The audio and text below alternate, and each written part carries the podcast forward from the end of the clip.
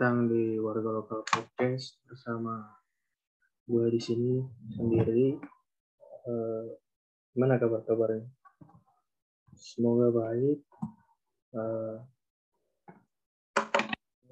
terima kasih kepada pendengar yang episode kemarin. Uh, bikin kita makin semangat lagi buat upload hal-hal baru dan juga followers kita yang Instagram jangan lupa ya. Eh, media masa kita di Warga Lokal Podcast di Instagram. Kali ini gue pengen bahas mengenai review Euro Spanyol melawan Italia eh, singkat aja eh, Spanyol melawan Italia berakhir dengan satu sama di waktu penuh Uh, seperti pertandingan sebelumnya, Itali tampil dengan 4-3-3 ya. Penjaga gawang ada Donnarumma, di center back ada back veteran Bonucci dan Cellini dan pengganti Spinazzola dimainkan di Lorenzo ya. dan Emerson baru ke lini tengah ada Barella, Jorginho dan juga Verratti Lalu kita balik ke lini penyerang. Ada Chiesa, Immobile, dan Insigne. Sedangkan di Spanyol, gawang Unai Simon, terbaik Laporte dan Garcia. Uh, mungkin keputusan Enrique juga tidak memainkan Paul Torres karena melihat tindak sebelumnya mungkin kurang berkenan bagi Enrique dan di sayap kanan back sayap kanan ada Aspilicueta dan kiri ada Jordi Alba. Kita ke lini tengah ada Koke Basket dan Pedri. Dan di lini serang kita lihat pada awal pertandingan tidak ada striker murni. Yang dipasang hanya Olmo, Maria Jabal dan Ferran Torres kalau kita lihat di sini uh, mainnya false nine, ini ada striker murni. Lalu cetak golnya ada Federico Chiesa dan Alvaro Morata.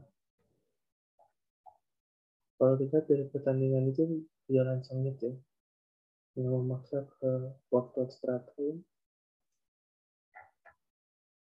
Uh, statistik shot Itali 7, Spanyol 16. Lawan target Itali 4, Spanyol 5.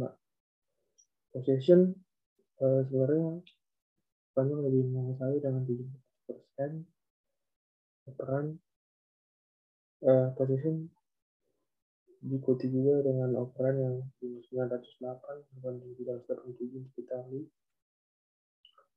akurasi passing dari Spanyol lebih tinggi dalam beberapa dengan Italia yang 74 persen. Dan juga pertandingan ini juga dipenuhi oleh banyak pelanggaran dari 35 18 dari Spanyol dan 17 dari Italia ya. Kalau kita lihat hasil ini Spanyol layak, layak lolos lah ya penalti yang tidak masuk itu Locatelli dari Itali.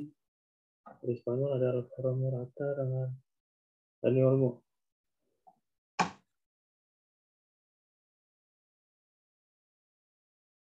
Dan Spanyol di pelatih harapan Spanyol fokus dengan gol Jorginho sebagai penandang terakhir. Kalau kita dari babak pertama ya uh, Itali sedang berpeluang dari Barella yang kena tiang kalau kita lihat uh, sedangkan sebelum itu posisi bola dikuasai oleh Spanyol. Waktu itu uh, sempat ada peluang masuk dari Dani Olmo tapi masih sempat dihalau. Kalau kita dari babak kedua ada Sergio Busquets yang bisa mencetak peluang gol pada menit 52 masih bisa tepis dari luar rumah Nah, setelah kasih menyerang, kita lihat ada counter dari Itali dan cetak gol dari Chiesa. Hal ini terus berlanjut sampai ada penalti. Melihat uh, itu mungkin Enrique kita lihat sini memasukkan langsung beberapa striker di Morata dan Moreno. Dan juga Rodri sebagai penyimbang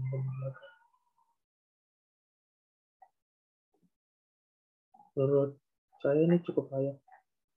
Menang. Kalau kita lihat di sini ada katanya sih Morata katanya memaksakan diri dalam pertandingan. Karena kata Enrique juga dia mengalami cedera ya. Jadi nggak bisa maksimal. Pertandingan pertandingan ini juga nggak nggak luput dari beberapa hal unik.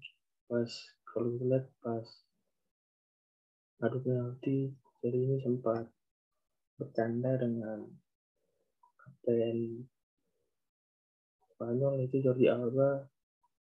Terlihat aksi yang sangat hangat ya seperti tidak tidak begitu tidak ada rivalitas yang negatif semuanya sportif ya. Juga uh, ada beberapa hal yang unik. Jika kita lihat dari pertandingan ini Spanyol menguasai bola tapi Italia lebih cerdik dan adaptif. Uh, masuknya Bernadeschi itu bisa jadi penentu salah satu dan di ajang ini juga Santar dikabarkan bahwa Inggris bisa juara final karena main di Wembley. It's coming home, it's coming home. Tapi apakah segampang itu it's coming home apa? It's coming wrong. Italia menjadi juara dari Euro ini patut kita saksikan. Kalau kita lihat ya Italia memiliki rekor bagus ya. Tidak pernah terkalahkan dalam 33 pertandingan. Jadi untuk saat ini, saat ini, ini kan Inggris belum main. Yang paling mungkin ini it's coming to Rome. Dan kalau kita lihat di sini back Italia tidak lagi muda, tapi pengalaman masih sangat dibutuhkan untuk back-back muda lain seperti Bastoni Jali ini tuh sudah merupakan veteran juga di Euro. Sudah mengalami kekalahan 4-0 di Euro 2012. Itu cuma main 21 menit. Dari dari kita lihat dari sisi Spanyol selain meskipun kalah, kita lihat ada talenta emas baru. Ya mungkin udah nggak baru, cuman di, di timnas Spanyol mainnya juga sangat bagus ya. Pedri, yang di Santra dikabarkan jadi next Iniesta. Dan final ini juga menjadi final pertama dari bagi Roberto Mancini yang sebelumnya sempat gagal tahun 1998 Euro dan Piala Dunia 1990 ini merupakan salah satu momen bagi Mancini untuk menebus kesalahannya dan bisa meraih piala bersama dengan Italia.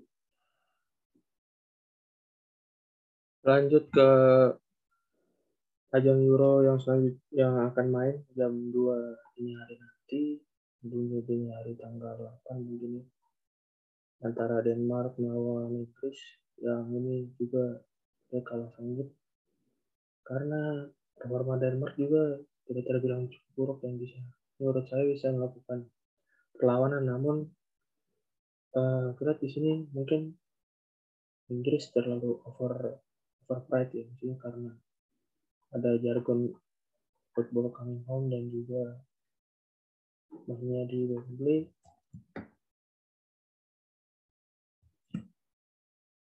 kalau kita lihat juga beberapa perjalanan Inggris menuju semifinal. Euro ini tidak mudah ya banyak rintangan dari tapi kita lihat perjalanan Inggris juga meyakinkan di menang 4-0 di perempat final melawan Ukraina dan sejauh ini juga Dorian Pickford masih di Liverpool yang juga merupakan salah satu kesuksesan sementara itu Denmark nah tapi jalan yang berliku-liku ya dengan lolos ke 16 besar dengan sedikit keberuntungan dan juga namun di fase knockout mulai membantai Wales 4-0 dan juga menang 2-1 melawan Republik Ceko di keempat final. Perkiraan susunan pemain Inggris akan memainkan 4-2-3-1 dengan Pickford sebagai penjaga gawang, Luke Shaw, Maguire, Stones, Walker, dan dua gelandang bertahan ada Rice Phillips. Maksudnya ada Declan Rice dan Calvin Phillips. Depan ada tiga penyokong Sterling, Mount, Saka, dan striker utama adalah Harry Kane. Sedangkan Denmark mungkin uh, sudah jelas tanpa Erikson ini ada 3-4-2-1 ada Schmeichel, Vestergaard, Jair sebagai kapten, Christensen, Mailhe, Hjoberg, Delaney, Larson, Damsberg, Braithwaite, dan Dolberg. Kalau kita lihat uh, 21 kali pertemuan, Inggris menang 12 kali, Inggris menggolkan 36. 5 kali imbang, Denmark menang hanya 4, Denmark mencetak gol 20. Namun, uh, dan 5 pertemuan terakhir, Denmark unggul 1-0 di Nation, Next Nation League. Uh, seri 1-0 menang Inggris, 2-1 menang Inggris di friendly, dan 4-1 menang Denmark di friendly ya hati-hatinya juga tidak bisa menjadikan psikologi ya buat prediksi, prediksi pertandingan ini. Dan menurut orang-orang uh, Inggris akan menang mudah karena memiliki beberapa pemain kunci Harry Kane ya. Mason Mount juga Raheem Sterling yang merupakan pencetak gol langganan Three Lions Nah, dan Sancho, tapi Jadon Sancho ini juga masih belum fix main ya, karena masih dari pertimbangan. Dan Harry Maguire juga menjadi salah satu kunci dari tim Inggris. Sedangkan itu juga Denmark tidak kalah. Maksudnya Denmark juga punya faktor yang bisa menang lawan Inggris, yaitu penampilan yang cukup meyakinkan ya. Denmark menang 5 kali dalam 12 pertandingan terakhirnya di putaran final. Denmark menang 12 dari 16 laga. Denmark cuma kalah 4 kali. Meskipun kalah dua kali di laga pertama, sempat dihantui oleh cederanya Christian Eriksen, namun mereka bisa fighting space mereka ada bisa bangkit ya. Dan juga mencetak gol tidak terlalu sulit buat mereka. Karena masih banyak pilihan-pilihan lain. Ada Dolberg, ada Braithwaite, ada Joseph Paulson dan Denmark juga memiliki tim yang solid. Selain solid dalam bertanding juga solid melindungi timnya. Kita lihat Eriksen juga ada gerakan blokade dari kapten Kejair karena Eriksen waktu itu kolaps dan juga uh, Denmark jangan kalau masalah main di Denmark usah maksudnya masalah main di Wembley jangan khawatir karena waktu terakhir ketemu Denmark menang. Bisa menang lawan Three Lions. Uh, Denmark juga sudah meyakinkan ya dari ada dukungan supporter. Jadi ini mungkin bisa menjadi pemain ke-12 bagi Denmark untuk bisa mengalahkan Litri Lions dan juga tadi ada konferensi pers dengan Peter Schmeichel. Ya sedikit cyber lah biar seru antara Inggris dan Denmark. Bagaimana ke hasilnya mungkin saya nggak bisa prediksi. Nah ini sama-sama oke okay, solid jadi mungkin bisa langsung disaksikan ntar juga tapi mungkin secara kualitas Inggris lebih bagus Tapi who knows, this is football. Selanjutnya kita beralih ke Copa America, ada Argentina lawan Kolombia. Skornya kebetulan sama, namun ya, skor penaltinya beda, 3-2. Argentina bermain dengan 4-3, ada Martinez, kiper, ada Molina, Pedro, Otamendi, Tagliafico, di tengah ada Rodrigo de Paul, Rodriguez, Majalso, dan tiga menyerang Messi, Martinez, dan Gonzalez. Sedangkan di Kolombia ada gawang Ospina dengan formasi 4-4-2, ada Tesilo, Sanchez, Mina, Munoz, Cuadrado, di tengah ada Cuadrado, Barrios, Quelar, Diaz, dan dua striker itu Duvan Zapata dan Borre. Nah ini juga uh, cukup sengit ya. Ada shots kali 13 untuk Argentina, 14 untuk Kolombia. Atau antara kita yang sama 4. Kolombia lebih menguasai sedikit, ada satu persen. Passing akurasinya juga kedua di atas 60 persen ya.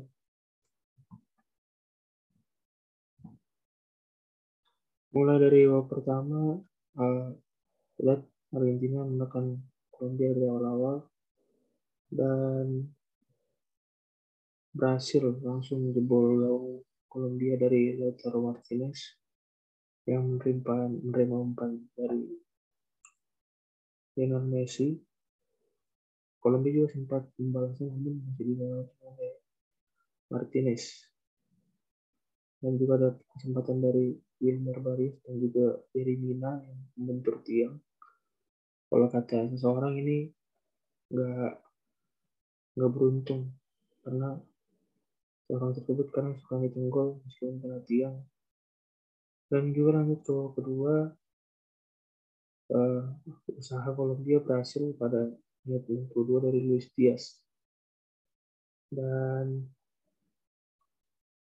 uh, itu juga ada peluang dari Messi untuk pagar betis dan disambar oleh Paredes namun tidak masih off target.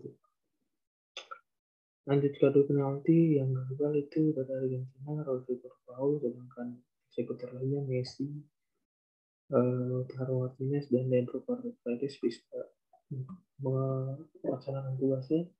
Sedangkan di Kolombia uh, kegagalan dilakukan oleh David Sanchez dan Edwin Cardona Setelah itu, Cuadrado, Yeremia, dan Miguel Borges sukses menghasilkan uh, buat Kolombia.